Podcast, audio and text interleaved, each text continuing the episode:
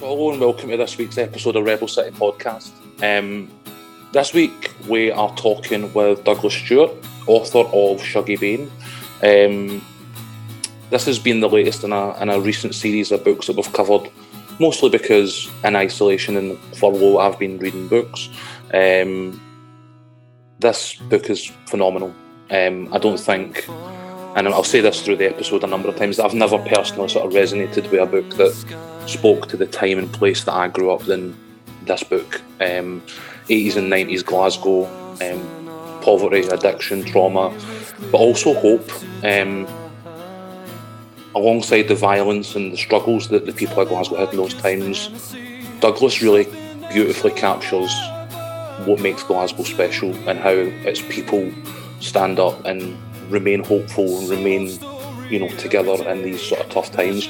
Um, I couldn't recommend it highly enough, and I really hope you enjoy this episode. Cheers, guys.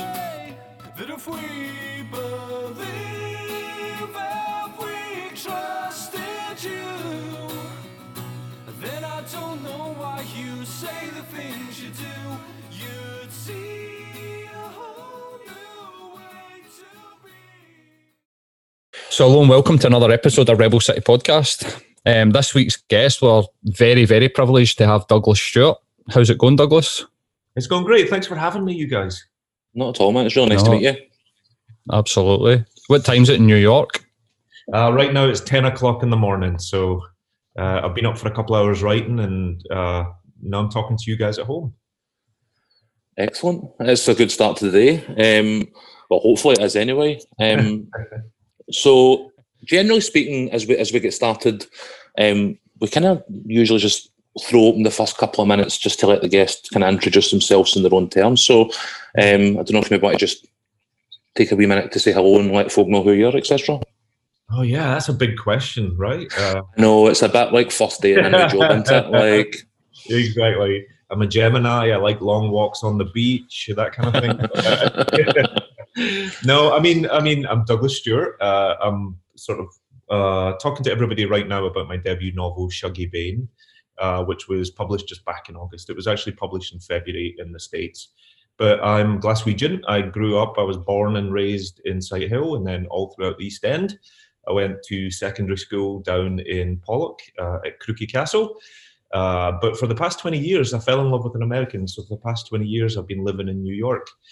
Uh, so that's almost half my life now. But uh, I was working on Shuggie. I actually am a knitter by trade, funnily enough. I got a degree in textiles, which is Right. dead gay and also dead Scottish. Uh, and so I, I'm a knitter by trade. But I started writing Shuggie uh, 10 years ago uh, and sort of working on that book in that way because I didn't, I'd always wanted to be a writer as a kid, and we can probably talk about that a bit more later. But um, it's just been sort of a long road, and I, I didn't write Shuggie with any like great expectations of it or any, even any sort of desire to get it published. Truly, honestly, I wrote it for myself, um, and I wrote it just as this portrait of uh, the Bain family, who are this uh, working class family in Glasgow uh, in the 1980s, and who are sort of coming apart as the city around them is starting to come apart. I am the sort of the queer son of a single mother. Um, and my mum, even from my earliest memories, really suffered with a drink. And then when I was still a kid, she died of it one day. And so I think a lot of sort of what I was writing about or trying to sort of put on the page was to write about Glasgow from a slightly more feminine perspective, which sounds weird because I'm a man.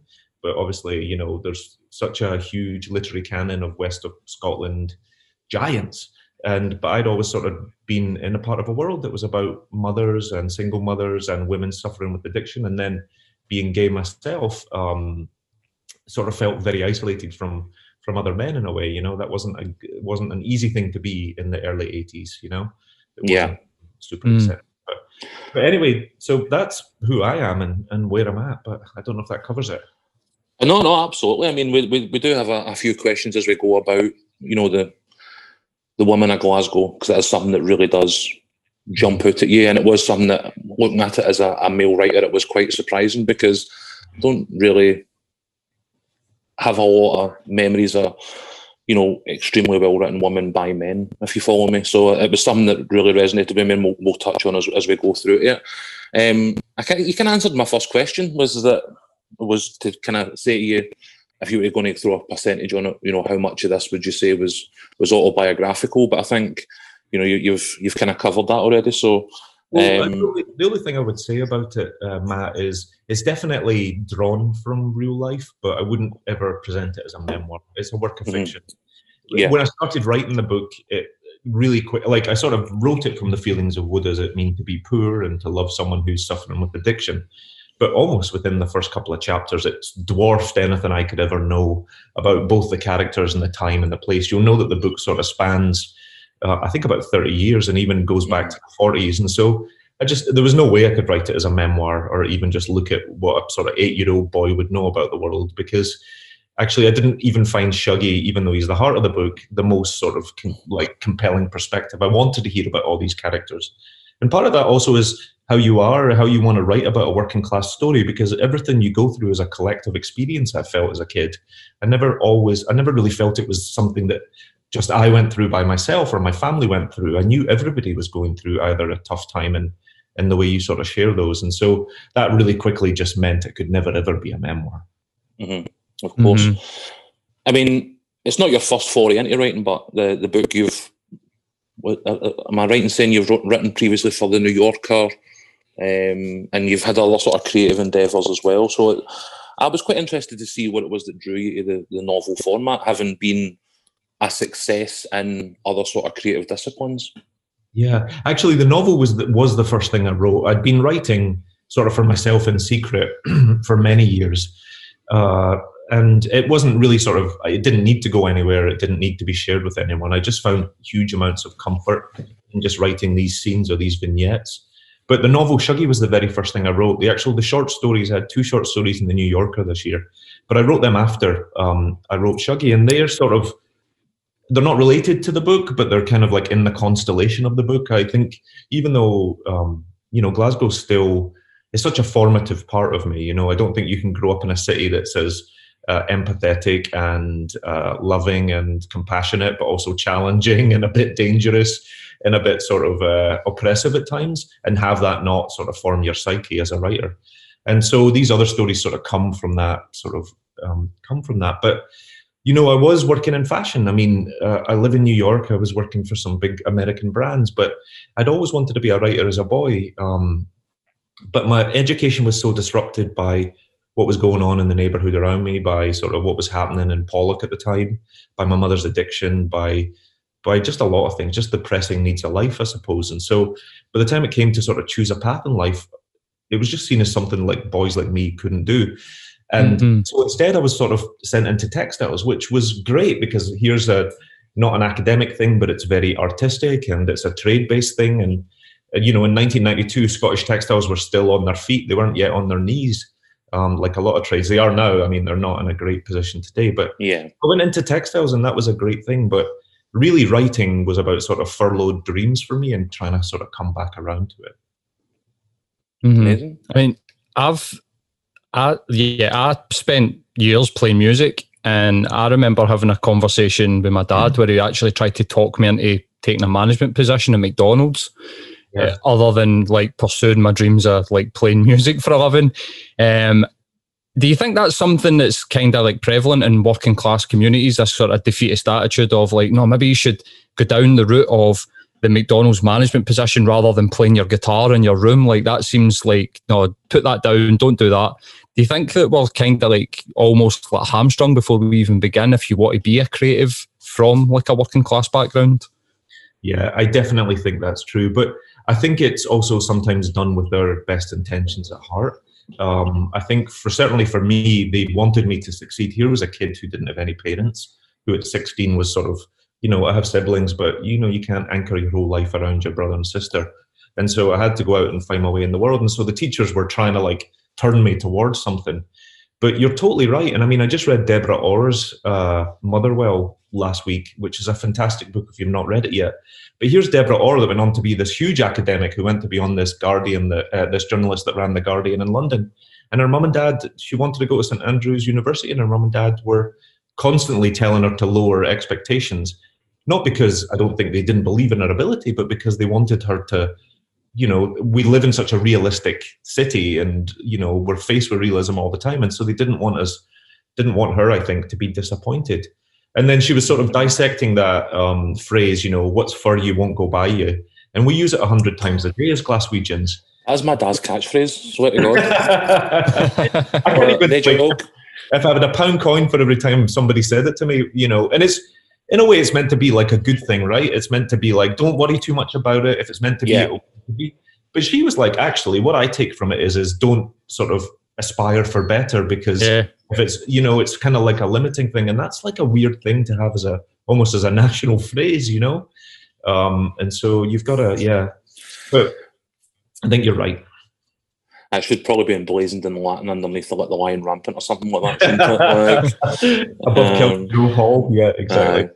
so I think we'll, we'll probably just um, move a wee bit onto the book because we have covered a few books recently. It's been a, an absolutely brilliant year for Scottish literature. Um, we actually, for once, we've, we've been chasing the First Minister a bit in terms of our book recommendations, but I was actually reading Shuggie before Nicola Sturgeon this time. So um, we got ahead of the trend on this one, so we did. Um, I think the first thing that struck me, and, and, and when I was talking with Paul prior to this today, like the imagery of the book, um, being from Glasgow, still in Glasgow ourselves, like we have been here as the city has kind of modernised to a certain degree, and a lot of things that are looked at, you know, critically in the book have have changed in a lot of um, extents. But the imagery was something that it actually took me back, really sort of viscerally, to the Glasgow in my youth. Um, I think when we were, I was reading the scene where they're taking the taxi by the Royal Infirmary, um, when uh, Shug Senior's in the chip shop, uh, talking about the flat, and when Agnes is out sunbathing. I mean, I, I used to walk by the Sighthill flats back in Firth town regularly, and I, there was times when I genuinely felt like I was like a nosy neighbour, kind of like earwigging in on stuff that was going on about me rather than actually reading something. How just how familiar it was, and it brought back memories that I, I just had let go of. eh, This this older Glasgow. Um, the first one I kind of wanted to touch on was that I get the impression, and, and you did mention it earlier on as well, was that you, you seem to remember Glasgow as quite a violent place, even up to and including like multiple instances of like sexual violence. Um, but you've still somehow managed to like convey a level of warmth and affection in the writing, and like that's it's got to be a pretty like tightrope to walk. I mean, how do you even go about conveying the horrors alongside the actual beauties of the city? Like, where where do you start with that? Uh, you know, I wouldn't say that I like had a big plan at the very beginning of it. All I wanted to do was write a really intimate story. I didn't even intend to write a political story or a story about poverty or about the change of the city. I just started with a nucleus of that family. But growing up poor and in the East End, I knew a lot of violence. I mean, it's and I think when you your mother is suffering with drink, excuse me, I think when um, women are especially violent, uh, especially vulnerable, then they're really sort of vulnerable to violence. And so I grew up seeing a lot of it. And excuse me, um, I really sort of life for me was all about sort of. I think when you don't have a lot of money, you don't necessarily get to control all of your experience, and things sort of happen very much cheek by jowl. I always knew the sort of the saddest moments to actually be the funniest moments. You know, it's that phrase you know, a Glasgow funeral's a better time than an Edinburgh wedding, that sort of thing. And that some of that is part of the Glaswegian spirit. But I also then knew sometimes the most sort of violent moments to be the most intimate, because you have to almost bring whatever warmth or whatever love or whatever um, sort of hope you have sometimes to a situation and place it right in the center of it. And so it was always that sort of juxtaposition. What I knew I didn't want to write about was just to write about violence on its own or about sadness on its own or any of these emotions, because sometimes I don't feel like they're uh, worth very much in isolation. When they get really interesting is when they're butted up against other things that sort of contrast it. So, um, you know, when we look at these really peaceful moments in the book and these moments of hope, there is an ominous thing that's sort of swirling above it. And then even within the darkest moments, there is this sort of like very faint flicker of hope. And I like that sort of um, contrast between them. And I, I just knew that to be life. You know, you have to kind of like plow on with what's ahead of you. And and I found as a kid some of the saddest times were also the funniest. Um, you know, and I think that's that's the Glaswegian spirit sometimes. I can definitely agree with that. I mean, in terms of reading through the book, I mean, I, have got to be honest with you. I, I, struggle to think of a time where I've sort of personally connected with a book mm. as as much as I have with this one. I know we've had other great Scottish books along, you know, even like the young team. You know, there's stuff that was relevant to our lives and that that maybe Paul and I are, you know, ten years beyond now. Um, Trainspotting again has loads of stuff that as a Scot you can relate to, but again, that Edinburgh setting had a, a level of removal for us. Um, whereas with Shuggie Bain, like this is both when and where like Paul and I grew up. The the biggest one that jumped out for me in terms of like where it was then to where it is now um, is the the sort of Catholic Protestant divide. Okay, now this is something that I like because it's prominent in terms of it's it's there throughout the book. It's part of the the general sort of conversations that go on, but they've never really explains you know why it is how it is in the book and, and that kind of resonated with me because when i grew up i lived in a city where a large proportion it was othered to me but mm-hmm. nobody ever really sat down and explained to me why now with all the like sort of myriad of stuff that's in the book why was it important to include this and that's a brilliant question. And actually, it was important for me to include it in a way where I didn't explain it to people that didn't grow up in the city. I get asked that a lot in uh, the states especially you know what is it tell me about it and i thought to myself well i wasn't really writing it for an american audience. I was writing it for people who understood it and who'd lived through it. But sectarianism was a part of my life. I came from a mixed religion family catholic mother protestant father. And so sometimes you know you know my grandparents didn't go to my mum's wedding um, because they were very staunchly Catholic, and this is in you know the '60s, and so they just didn't go to their only daughter's wedding. And this is like a really telling sort of indictment on where people are. And so sectarianism, or at least sort of the, the divide between Catholic and Protestant, was a daily part of my life. And even later, growing up in the East End, I grew up in a an, in an East End in a house and estate that was predominantly Protestant. But then I would have to go, you know, chuck bottles, chuck bricks, fight across the Royston Bridge to the people on the other side. But then I would be going home to a Catholic mother, you know? And so it almost didn't even make sense. There was a senselessness to it too. Um, but the Orange March and the, you know, the Big Lambeg drum were a part of my childhood. And I just wanted to put it there as a note, almost like a strata of the city that is a part of everybody's sort of daily existence. But I found that when I wrote the book, I knew what it felt like and I knew how it would make people feel. Like I knew how it made the characters feel. But then I didn't actually understand the origins of sectarianism. And I think that's also fundamentally quite Glaswegian as well, right? You just live with it, but you don't ever like get to go back and look at the sort of the Irish immigration or the Reformation or like really study it and really understand what sort of Catholic immigrants did to the unions at the turn of the 20th century. And so I found I had to go back and like, you know, I knew I could describe it perfectly, but I didn't know why it was. And mm-hmm. and I mm-hmm. found a lot of that in Glasgow, not just about sectarianism, but a lot of things that we do in our life. Um, we just accept it as what's in front of us, you know, and this is how it is here. Yeah. What type of reaction do you get when you try and explain the Glaswegian sectarian divide to people in America? I'd be quite interested to hear um, because we we must be one of the only cities on the planet that's got such a massive Irish Catholic presence that doesn't celebrate St Patrick's Day, for instance. We're not allowed to have open St Patrick's Day parades, whereas in New York, it's a massive event, like it's huge. So, yeah, what type of what type of response you get? Is it just like disbelief? It's total disbelief. But then what I found, and I couldn't figure out why it was, and I thought it was actually the Scottish outlook, was they didn't. We were we don't really tell our own story overseas very well. So they weren't very aware of like sort of sectarianism at all. But then also the tough time that Glasgow went through in the 80s, they didn't have any idea that uh, unemployment went up into the 20%, that people were really struggling.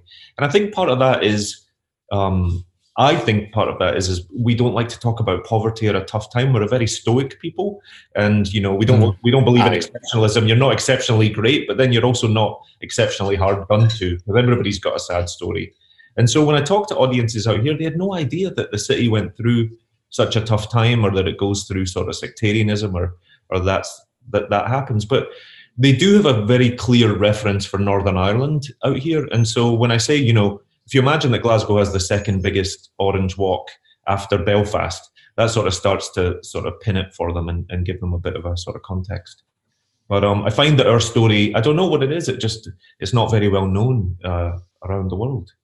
Our collective story. Mm. Yeah, I think that that's something that we're seeing a lot of just in general just now is like people start to really share the stories of their cities and countries as we get that information online and people really start to speak, especially in the mental health side of things. It's like we need to start talking about these things. And I think even when I speak to people um, in the podcast or just outside podcast and we talk about what went on in the schemes, a lot of the violence, the sexual violence, the just the having to watch your back on a daily basis. You would get mugged if you didn't take care, if you didn't watch out. It, it, people are just like, did that really happen? It's almost like a sort of stereotype that people like, yeah. I don't think that that was real. It's just something that people just sort of play on, but it was absolutely real when, when I was growing up anyway, for sure. Absolutely. Totally. And I think like, I didn't realize it at the time when I was writing the book, but I think, like you say about sort of mental illness and things like that, I was just writing the book, and through writing it, I was sort of healing in a weird way. It was hard to look at a lot of trauma and whether it was violence or addiction or, or you know, or misogyny or homophobia, whatever it was. Um, but by the end of it, I felt sort of like, oh, at least I've been sort of honest and I've been able to put something on the page. And I think it does come along with that thing. I never, as a kid, I never got to you would never let anybody know you didn't have much in the house, you know. And pride is a big theme in the book um, about how Agnes as a character doesn't ever sort of like take her poverty or her addiction outside the house. She always is done up in her hair and her coat, and yeah, you know she's dressed her best. But then you would never tell anybody you had a parent suffering at home. You know that was a shameful thing as well, and especially as a son of a mother, you know you would never. The last thing I think any boy would ever do was I say something bad about their mother because you just it's just something we're conditioned as young men never ever to do. And so there was a lot of sort of hiding things as a kid for me. And so in writing the book and just being honest about poverty, being about you know my struggling mother, about all these other things was was healing. And I think it's only recently we are allowed to talk about things. Obviously, addiction has roots in mental health issues. It has um, roots in poverty, and so we it's only recently we can face up to that stuff. Yeah, mm-hmm. I think as well was when you're saying it was, it was something that was quite difficult and, and you know kind of like cathartic to kind of go through. Like on on the other side of the, the coin, like you know, I was saying to you prior to starting to record, like I, am literally in Germiston right now, where where Agnes was born. Like I can see the the gas towers. My, my granddad used to walk me around them in my pram when I was away. Um, like I come from where she comes from. I grew up in a household with parents who drank excessively um, without ever really they were functional there was never any of the issues that shuggie faced in the book thankfully but again this was how people in their day in that time essentially self-medicated in a lot of respects yeah. like it was, it was it was quite a diff- given the resonance for me that it was quite difficult to read in a lot of places not in the sense that I wasn't enjoying it it was it's a beautifully written book but like how real and how close to the, the yeah. Glasgow that we grew up in made it like emotionally quite difficult to get through in places. Like, is that something that has has come up elsewhere, or is it just something that maybe our closeness to it is bringing out in us? Aye, that's exactly it. I think I think everybody's got a sort of different lens of it, and now it's sort of in the hands of the readers in a way, and it's people bring their own perspective to the book, you know. And some people sort of see it just as absolute fiction, and they can't even imagine the world, and it's just a million miles away. And then there are people like you and I, and a lot of people I know that have a sort of personal relationship with the subject matter. And so it's just been sort of um, all I really, I think because I didn't ever think, I honestly didn't think the book was going to be published. And when I sent it out, when my agent sent it out for publication, it was rejected 32 times um, before a publisher, somebody brave stepped forward and said, you know, we'll publish this. Um, and so uh, but they didn't know how to market it was one of the reasons given behind it um, they just didn't know especially here in the states because i live here they didn't know who the audience was for a like a scottish book about um, about what was going on in glasgow in the 80s but it's not really just about that it's about love and it's about hope and it's about how children sort of rally around flawed parents and it's about you know women having their dreams dashed and not having options because it's about a lot of things that are universal of course um, but I only wrote it about. I just tried to be as honest as possible because I honestly never thought it'd see the light of day. Mm.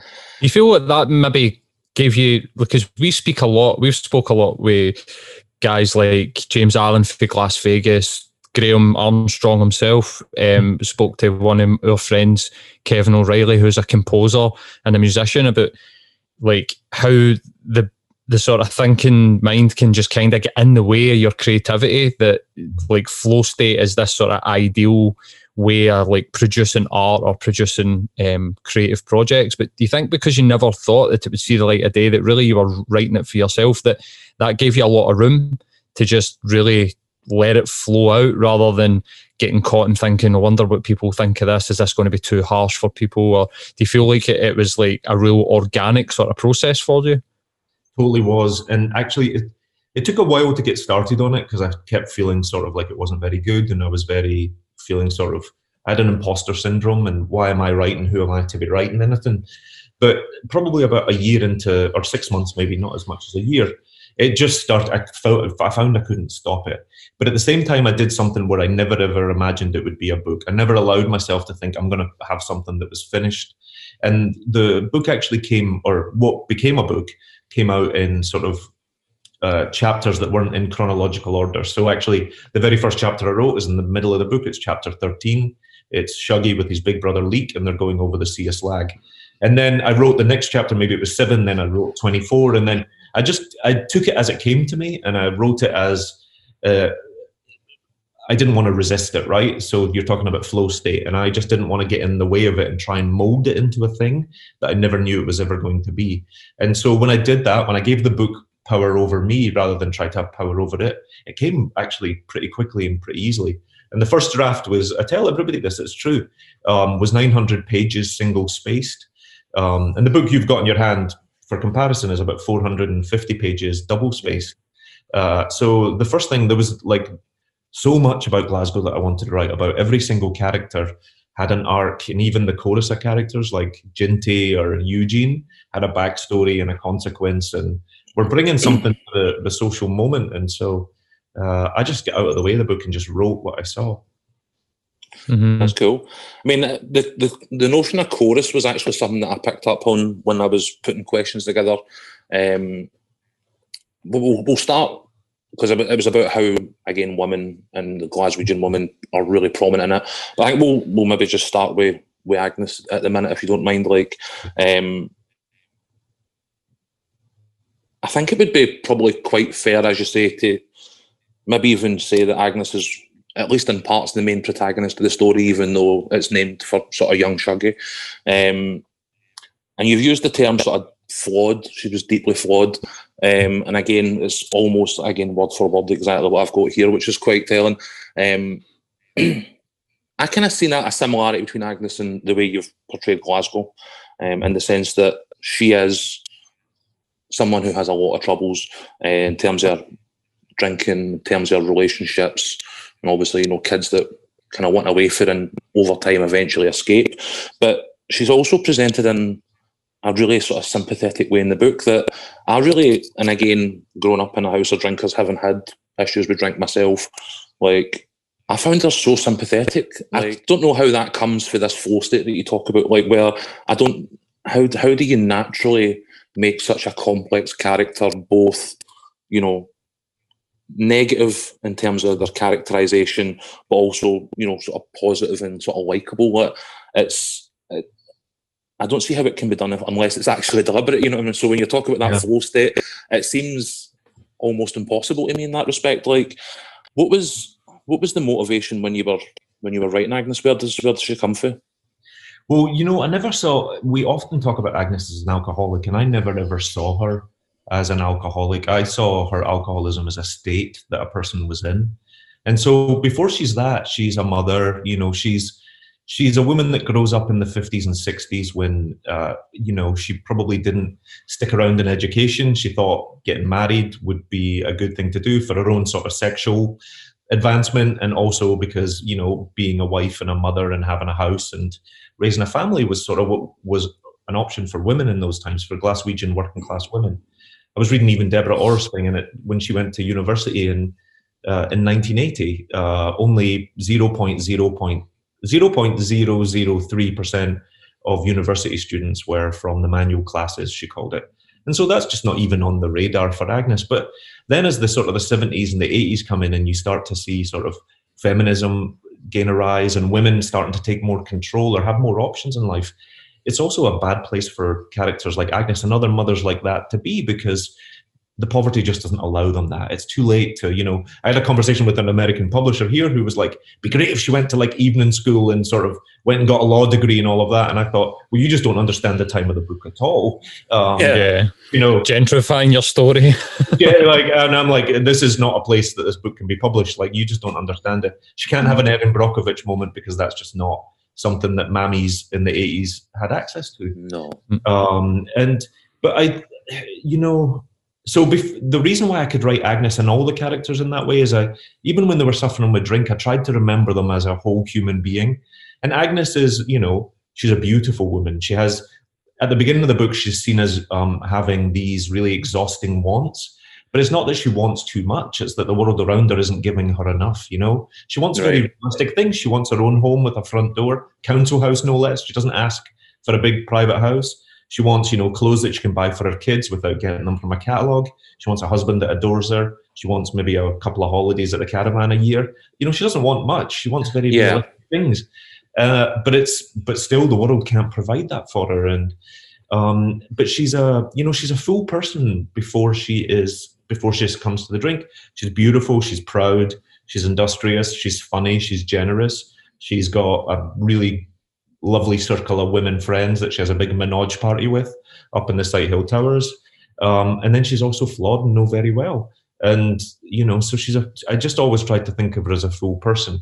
But I think writing a 900 page first draft allowed me to love everybody first. And even people that are really bad bastards, like Big Shug is unlovable, I think. But actually, I tried to love him, right? I tried to think of him as this Masonic guy who was everyone says he philanders his way across the city, but actually he doesn't. He's shagging and he's treating women atrociously. Um, philandering's far too nice of a word, but um, yeah. I just tried to love them before I put them on the page because I thought if I didn't love them, then I would manipulate them in a way, and I wanted not to manipulate mm. them that way. I don't know if that makes sense. Such so uh, it makes complete sense to me Absolutely. as well because what I mean, as we we've spoke to people about like adverse childhood experiences, how like we're moving past that sort of alky junkie stereotype or mm-hmm. more into what's happened to these people what are the experiences so we can understand and prevent this for future generations of people and that's like amazing that you've managed to sort of encapsulate that not just like in the book yeah. but also in the way that you've tried to like write the characters yep. so who read the audiobook uh, Angus King read the audiobook because uh, he called it Menage and every time he said every time he said it, I burst out laughing because I was just like, "It's Menage." Like it's it just, menage? I was yeah. no Menage. Like, I know, maybe it's from the East Coast. We'll we'll let him away with it. Uh, no, it's the Menage. Uh, Aye, definitely. Um, sorry, I had to, I had this. No, that's brilliant. So, um, in terms of the other woman, aye. like obviously we've, we've, touched on Agnes, and we'll, we'll, we'll, go back through some of the rest of it as we go. Um, like I, I felt like a real, like just general reverence for Glasgow woman in the book as I was reading through it.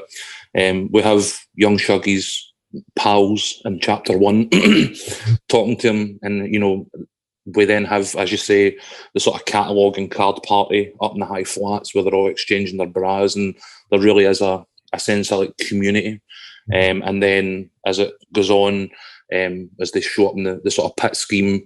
Um, there's this, and this is where the, the notion of chorus came in because it was almost as she met all these women in the pit scheme, it was almost like some sort of Greek theatrical chorus that she'd sort of run into.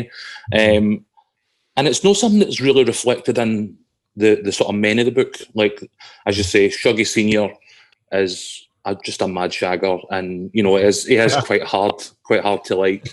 Um, you know, Agnes's first husband feels almost a bit kind of like a bit a passenger in his own life in a lot of respects, and like none of the men in the book seem to have the same level of community that the women in the book often experience, even though sometimes that experience is negative. Um, what is it you're, you're trying to say about Glasgow women? What is it you want people to take away about the woman of Glasgow in the book? I think I, I well, first of all, my entire world was women, so I was just drawn to that in that way. Meaning, like my life was with a single mother. Even the AA characters that would come around the house were all women, and there was a lot of single mothers. Right, there was a lot of women who were done with their marriages by the 80s and didn't have anywhere else to go, and so they were raising their wains on their own. And so that was just a universe for me. Um, in my own personal experience, and then also my rejection by other boys and men. You know, by about the time I'm six or seven, boys just decide I'm too effeminate, I'm too poofy, and they just don't want to sort of play with me. And so all my friends were girls, and just my entire Glasgow experience was girls. But then I keep reading all these Glaswegian books, and it's about hard men and detectives, and you know, even Agnes Owens, who's a who's a female writer, writes about Mac, who's a man. And so I never really sort of saw that world that I that I actually knew reflected. And I thought if I started to write about sort of constellations of men in a way, really quickly you could write. I mean, obviously you can write so many books about that. Miners striking, ranks of taxi drivers, all this thing. But it's it's been done and it's maybe been done by better writers than me. And so what I wanted to do was just really keep the lens on women and and what they do. And even Shuggie's experience when he, you know, even Shuggie who is suffering with a mother um, with his mother having addiction at home, we keep coming out and seeing these other girls who are suffering the same thing with addiction, whether it's the character of Annie or the character of Leanne, because it's also a reminder that um, there is this sort of underground network of a lot of kids who were going through the exact same thing, and a lot of parents. It's just you didn't always see them because we kept it at home. But I've always known women to be the strength of Glasgow, and that sounds like a glib, like a bumper sticker thing to say, but it's true. I mean, I've always known them to hold their wains together, to like have go out and sort of make a better future for everybody. And it was a tough time. Glasgow was a um, is a patriarchy, right? We sort of anchored everything, at least when I was a kid, around the Friday night wage packet, around football on mm. weekend, around drinking at the weekend. And so in a lot of ways women were sort of, you know, sort of buffeted around by that. But I never knew that. I just knew them to be strong in their own right. And yeah. to sort of to survive under that is like remarkable. And so, yeah. how would I not want to write about that? Absolutely. I mean, it's, it's another one of the, the parts of the book that really resonated with me because I grew up, um, mm. you know, down in Haghill with a gran and eight, you know, six aunties who all had 2.4 children each. And, you know, my mm. gran's house was this communal place that was entirely dominated by women. And that was one house of several hundred on Walter Street that were in the exact same boat. So I think it's something that really like rings true in terms of that perspective. And I think because we don't see it an awful lot in, in Glasgow literature, like it really sort of jumps out and, and, is, and is something that I really enjoyed about the book. Yeah, yeah. Why do I, you think Glaswegian women put up with so much shit, right? Because like they they are, they, I mean, I think about my granny. She had like my dad used to say she had tons like shovels. So if she hit you, like your head was spinning, uh-huh. like for sure. But they they put up with the guy going to the pub on Friday night and coming back with half his wage packet on the Saturday. And but why why why did they do that? Like why did they know like put the foot down like they did with their kids? Like these were really like like Matt was saying, sort of like really strong women that put up with so much stuff like violence as well as like poverty. Sometimes it was kind of it was their man's fault that they were living in poverty because he would go, like we're saying, my dad, I remember my dad coming home at midnight on a Friday night and screaming up the stairs for my mom to come down and like almost carry him up the stairs when I was like really young. Um, but I like, why do you think they put up with it? Why did they not just like kick back? I think I I don't. I mean, that's a big question. It's a brilliant question. I think it was all about sort of um, the options they saw outside of it. I think we didn't allow women in that time to think they could have a life of their own, neither sexually nor economically nor sort of hobby wise, even just in a sort of a in a in a in a different way. And so, a lot of the women in the book that I write about, sort of, you know, they go into like having a home and having a family and having a husband that they marry because that is their that's sort of what they saw their own mammies do. That's what society will allow them to do. You know, and when we don't even we're talking about what people thought about me as a young man and i'm a man and so imagine that sort of like multiplied a hundred times the pressure on what we must have thought about young girls at the time and what should be open to them and what they can do in life it must have been buckling and so then when sort of society starts to fail a wee bit in the 80s and you've got all these single mothers and really fierce grannies and all these women that have put up with men all these years um, you know it must have been a terrifying time and like a really sort of uh, you know, I think one of the things that I learned from a kid was there was so many women that thought, why the fuck did I put up with that? Like, why did I like hitch my wagon to this man that wasn't worth very much, and then the sort of the tide comes out and they're left alone with it. And so um, that was like, I think that must be a terrible uh, reckoning in life, right? To sort of, you know, it's a Definitely. terrible thing even when you put your entire fate in someone that you marry. Even as a man, I'm married to another man, but I would never dream of putting my entire like life in his hands. I've got to be a person on my own. I've got to go out and get fulfilled. And I don't think we allowed women to do that. I think they put all of their fates and all of their lives and all of their, you know, waiting for a wage packet to come into the house, even if they had wee jobs, um, in a man. And then imagine like living like that. That must have been terrible for them. I would mm-hmm. think so as well, to be honest with you. Like, and then he, for the pastor to lift his horn to you as well after all that, do you know what I mean? Yeah. And actually, I was reading the Deborah Orr thing, and like, I was reading. It's a beautiful book if you've not read Motherwell because it is written from a woman's perspective about. It's a it's a play on the word Motherwell, the town, and then mothering well, right? Yeah. Mm-hmm. There's a scene in that where like Deborah's mother just says to her, you know, uh, you're expected to have sex with your husband even if you don't want to. Like it's just something you've got to do. And Deborah can't like wrap her mind around. She's like, "What do you mean? Like, where's my sexual fulfillment? Where's my wants?" And she's like, "No, no, it's not like that. Just do it." Sort of thing. And even when I write about sexual violence in the book, I wrote about it in a way that sort of there is no recourse for someone like Agnes to say, "Oh, wait a minute, I didn't want my husband to do that to me. I didn't want that because." Yeah. The truth is, is there was an obligation there, right? And I always remember hearing about that as a kid, um, just sort of mother's joking, and it was kind of like, it was a very sad joke, but it was a you know it was a because there was a lot of truth in it. But just like oh, I got to get him off my back, so I'll have to have sex with him and do all this, and there was like a thing in that. Um, and to hear Deborah re- Deborah Orr reinforce that was really sad. Yeah, definitely. I think um, you, you also touched on you know your husband there. Um, one of the things that one and again trying to be really careful not to talk about too much of the plot of the book because we want obviously people to go out and read it. But go and buy it. aye, like there was a one of the really beautiful like bits of writing and and the book for me was when Shuggie kind of like quote unquote got his first dolls, and it was the the Tennent's girls, and it kind of painted both how Shuggie was different, but also what Agnes was going through. Um, I mean, it is a very, very different time now um, in Glasgow and everywhere in, in, that respect. But like, obviously, I'm, I'm, assuming that you took some of this for your own personal experience growing up in Glasgow as you know that queer, different sort of thing. Yeah. Like, what was what was that like? Because I mean, it's it's so different now that it's an almost alien concept. When I read back, I was like, you know what? I, I do remember how difficult it was for people at school people in the scheme who were in any way, shape, or form different, never mind whether it was sexuality or anything else. Like, mm-hmm. what was, I mean, I don't know how, if, I'm, how, if, if, I'm framing this right, but I mean, what was what was it like for you in that respect? Uh, Why was it, it important to include it in the book? Yeah, it was it was really important to include it in the book because I also didn't want it to be a story about just us looking at Agnes feeling isolation. It's not just about this mother feeling alone. It's I wanted them both to be a sort of unit that are sort of marooned together that sort of like highlights then the love that sort of they share. They're almost their, each other's only sort of solace, right? Yeah. But growing up gay in the first of all, I have to say, I think there's people that grew up gay in Glasgow in the 80s and had a great time.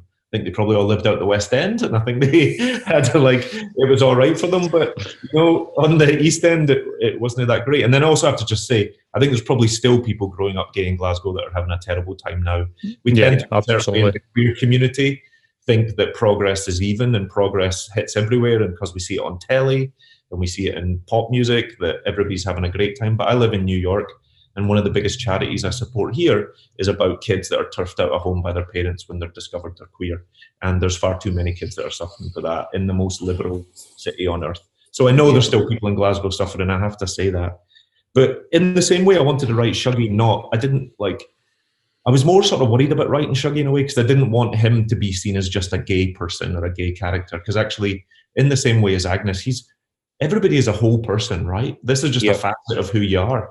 And like the other thing about writing about Shuggie is I was going to sort of like at the beginning think about it in sort of explaining it in very grand terms, but I always knew homophobia is quite direct. It was just why are you why do you want to be like a wee woman? Why are you effeminate? Why are you poofy? And then you would get slapped for it. It was never sort of like wrapped in sort of like religious dogma or like, you know, you're going against God and are you going against Christ? It's like It was about violence from one man to another man, and even actually sometimes women were the most homophobic people I'd ever known.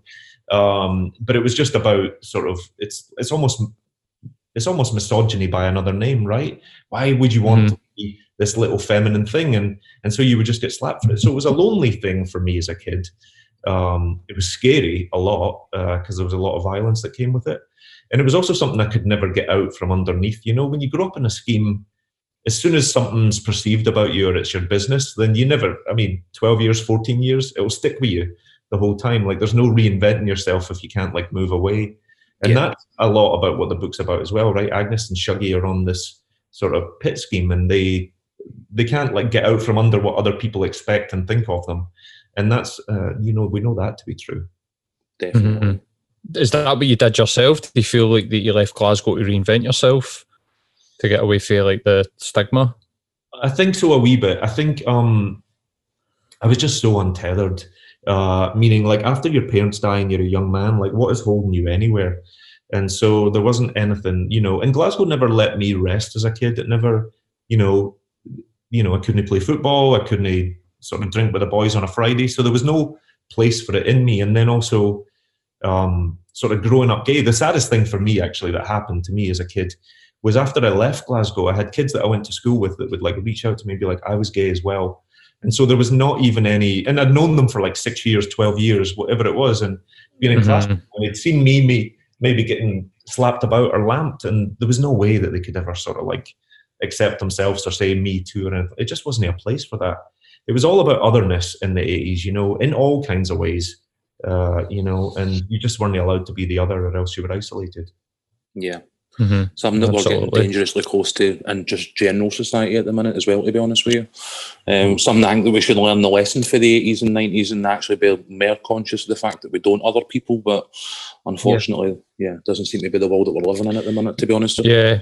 Me and Matt were talking about this before we could, before you, you joined the call. That like, try and think a question about like the the parallels between Glasgow um, of just the, the working communities of the 80s, like Sheffield, Glasgow, Motherwell being a big one as well, where when they deindustrialised, they seen this aftermath of poverty and violence and addiction, mm-hmm. and we're creeping back towards that. It seems to be that the violence in 2020 seems to go in the way where we're seeing a lot of suicide, and but just wondering what your thoughts are on that as we like sort of do come out like go back towards that sort of horrible age. Do you know what I mean? Aye. The state of the economy leaves us at serious risk of going back to that time again. I think in some respects. Oh, totally. And I think like I think we have to not leave men behind. I think oftentimes when I talk about the book, I'm expected to sort of talk about these are things that men did to women or to gay kids or that heterosexuals did to straight people. And at the end of the day, I think our society is often set up where we hurt men first, and then men sort of pass that hurt on uh, to everyone else. And you know, a big part of like writing the book for me was therapy, like I said, because I had no way to express or let my feelings out um, other than through my creativity, and I'm grateful for my creativity. But I grew up in a time where men were expected to be a very narrow way. You know, you had to be masculine, you had to be hard, you had to be hard first if hardness was needed, you had to hit people before they hit you and not every man's like that and so when we don't allow like a full spectrum of masculinity or um, and we're not even talking about sexuality we're just talking about like men being allowed to be different types of men even books were like a hmm. really risky thing for me as a kid even to say that i wanted to study english was a is a weird word to say on the streets of the east end of glasgow and so mm. um like we you know so we have to first of all acknowledge the damage we do to men in order to like then stop the damage we do to women and to kids uh, it's not a thing that exists in isolation. so I can understand why men turn to suicide in huge numbers. I can understand that. And I can also understand how we kind of feel like we're leaving them behind in society because we do tend to blame men because I think a lot of it starts there, but then we blame them without offering help. Something you had said earlier was interesting because we we a lot of time there's a lot of pressure on working class writers to tell a story in a particular way like as a middle class narrative you can write about anything you can write about wee boys being taken in by the priesthood and then sold into sexual slavery. You can write about women being used as wombs. You can write about women being locked in basements. And you're never sort of condemned for writing about the ugliness of the world because it's seen as fiction. But when you're writing about a working class narrative, you're almost, there's a burden placed on you to tell a really happy or a positive story or to uplift a whole class. And the mm. truth is, it's hard enough just to write a story. So to then yeah. have like all these other burdens on it is unfair and is some is a way we sort of penalize uh, working class writers. Yeah, um, I think this is something I actually seen quite recently on on Twitter. I don't know if some of the actual local uh, or the sort of authors that live in Scotland still. I'm pretty sure somebody tagged you in it as a joke where somebody had made a comment about can we have a a Glasgow novel that's no about misery and poverty and blah blah blah, and it leans directly into that. But you're saying where there's an expectation, uh, like grittiness or whatever it happens to be, that I think we should be able to move beyond now. Um, so excuse me. True too, but then my answer to that is that guy should feel totally free to write any book he wants to write. And he should stop telling everybody else what they can, what they can and can't. What they can. Aye, he's no, he's no gatekeeping here. Um, one of the other things, um, as we've touched on, obviously Agnes, the woman, the men in the book, and Shuggie. Um, Shuggie's siblings was one of the things that I kind of wanted to mm-hmm. touch on briefly, just as we're, I think we're heading towards sort of wrapping up. Um, it feels as though having done a wee tiny bit of reading about yourself, that the three siblings are almost some sort of like approximation towards your own experience, where obviously Shuggie covers the, the sort of queer element of your personality. Um, Leek is very artistic, and the sister is somebody who kind of emigrates and goes elsewhere. And it's parts of your own sort of personal story that I found, you know, again, quite similar there. Um, is that fair? Is that something that was done deliberately? Is it? I think as a writer, you always start with what you know and then see where it takes you. You always sort of you're always drawn from your own life, even if it is lived experience or not. The only thing I would say is I definitely have really supportive siblings, but the characters in the book are not reflective of them at all. Mm-hmm. In fact, in a lot of ways, the character of Leek, uh, the brother, who is this sort of very artistic, creative boy, but he's older than Shuggie and he's offered to go into Glasgow School of Art and he sort of turns down that offer to get away because he can't leave his brother with his mother and is just too worried about them. So stays at home, brings in a, a YTS wage uh, to sort of like keep them both on their feet. Um, and in a funny way, he's almost the ghost of Christmas future of myself. I think as a kid that grows up with an addictive parent and a, a parent that suffered from addiction, I'm always, you know, you, you're always wondering about the paths you never took. And, you know, I ultimately never got a choice because my mother died of her addiction. But I often reflect on, well, if she hadn't, I'd still be by her side. I'd still be in Glasgow. There's no way I could have believed I would ever like have left this woman because I loved her so much. Yeah. And so Leek in a way is me writing that sort of consequence, right? It's a, it's about me writing uh, what happens if you sort of put your own life to the side in order to save somebody else. And that's the story of the book, right? How far will you go to save the person you love the most before you have to save yourself? And that's what you see all three of the siblings have to reckon with. Yeah. Brilliant. Um, I think we'll we'll cover the elephant in the room. Um, obviously, you started out with a book that you said was for yourself. Um, you know, we've got through it. It's dynamite, but we're not the only people that seem to have picked up on it. It's you're now nominated for several like very prestigious sort of writing awards. Um, is that something you could have ever expected? No, I could never have expected that. I'm so grateful for it. I mean, I can't. I'd be lying to you if I said that doesn't feel brilliant because it's it's such a it's such a powerful thing and but I never, I mean, I never expected it. I, there's no way to sort of um, even think that way. I was so excited just to have a book published, and then it was published in February, and then the pandemic hit two weeks later. And for a debut novelist, everything just swallows, right? Nobody can see you, nobody can find you. And so I was mm-hmm. kind of grieving in a wee way. I was like sort of um, just accepting what was happening and sort of trying to get on with my life. And so, you know, I'm as surprised as anybody to be on these lists, but I'm so grateful for it. Uh, because it just helps the book find readers. I think. I think that's the that's the real power of it. You feel like it's a sort of vindication of the process because, as you say, you had thirty-two knockbacks before anybody decided they had a means to publish it. You, as you say, you've walked straight into a global pandemic when other publishers already had doubts about how they were going to promote it anyway, and now, aye, it's it's up there as well, potentially one of the books of the year. Uh, you know, I tried to think about it in a wee bit more personal terms. I think it's a really nice uh, accolade, and it it sort of makes uh, it sort of makes gold out of trauma in a way. I think about my mother losing her life. I think about all the women that I grew up with who lost themselves to addiction, and I think of it more in those terms. I think to be recognised for the Booker in that way is some kind of silver lining to all these rain clouds, you know. And so that's what I try to try to sort of focus on. I think that's a really beautiful way to look at the yeah, contribution absolutely. they made to your life.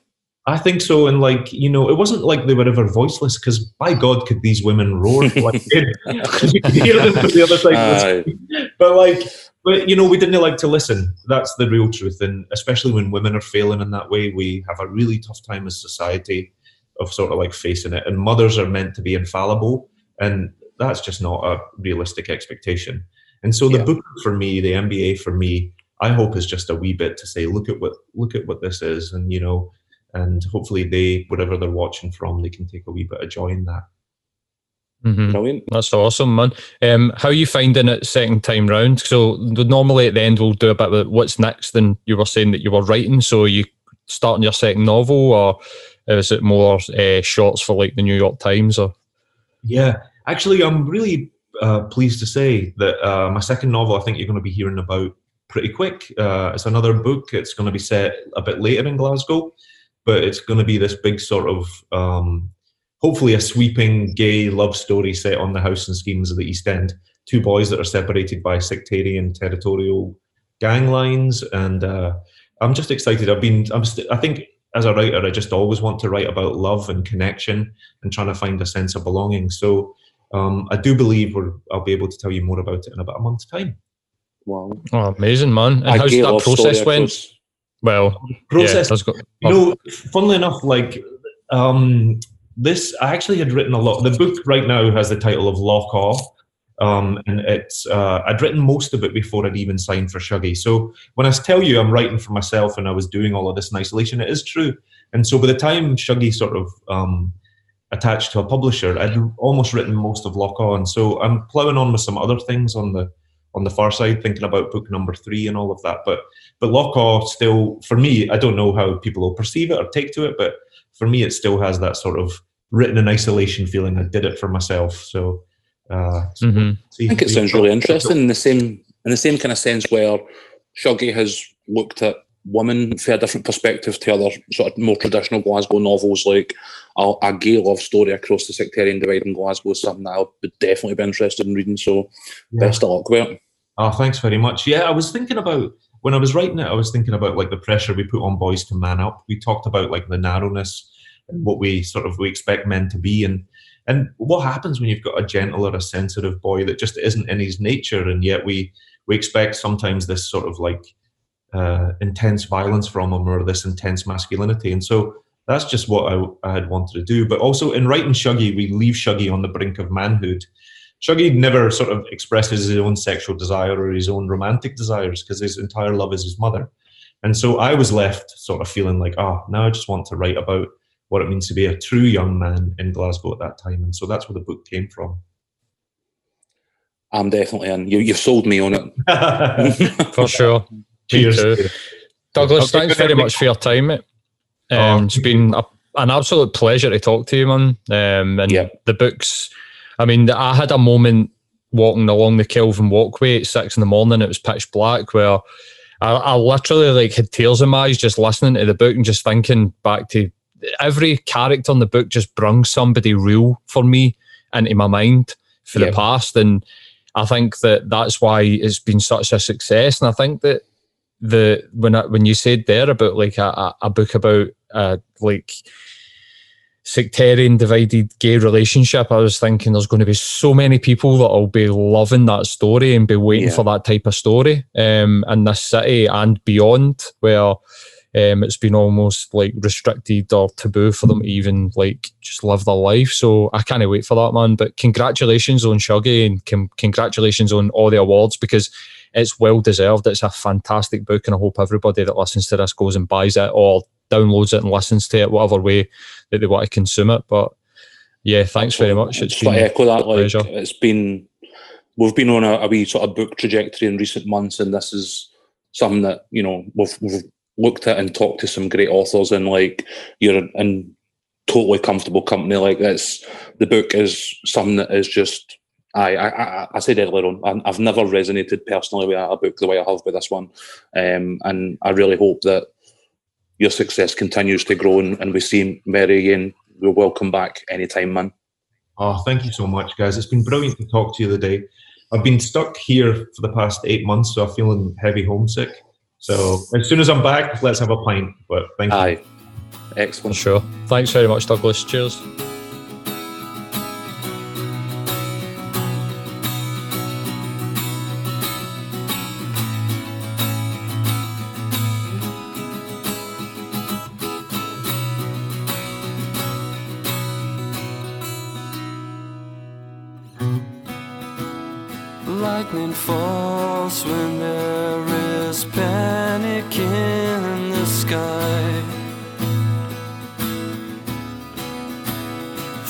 Calls when all but fear is left to die.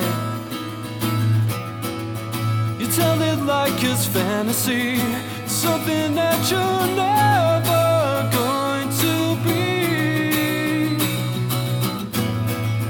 Same old story every day. There's just one thing that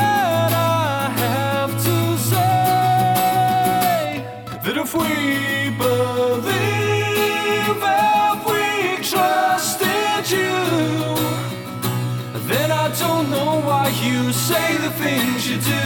You'd see a whole new way to be. Giving honest answers not those lies to me. Empty halls now filled with echoes of their past. On Honor stars, they lived each day like it's their last. You tell it like it's fantasy, something that you're never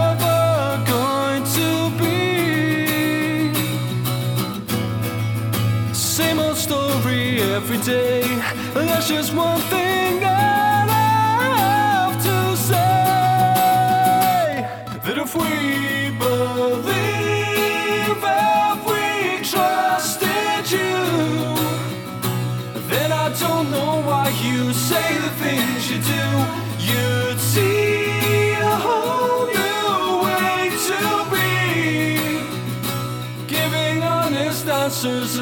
those lies to me.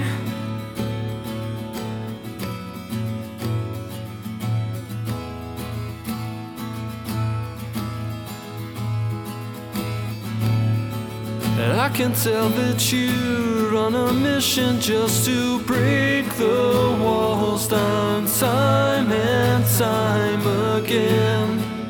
If it wasn't true, would it be okay to break walls down time and time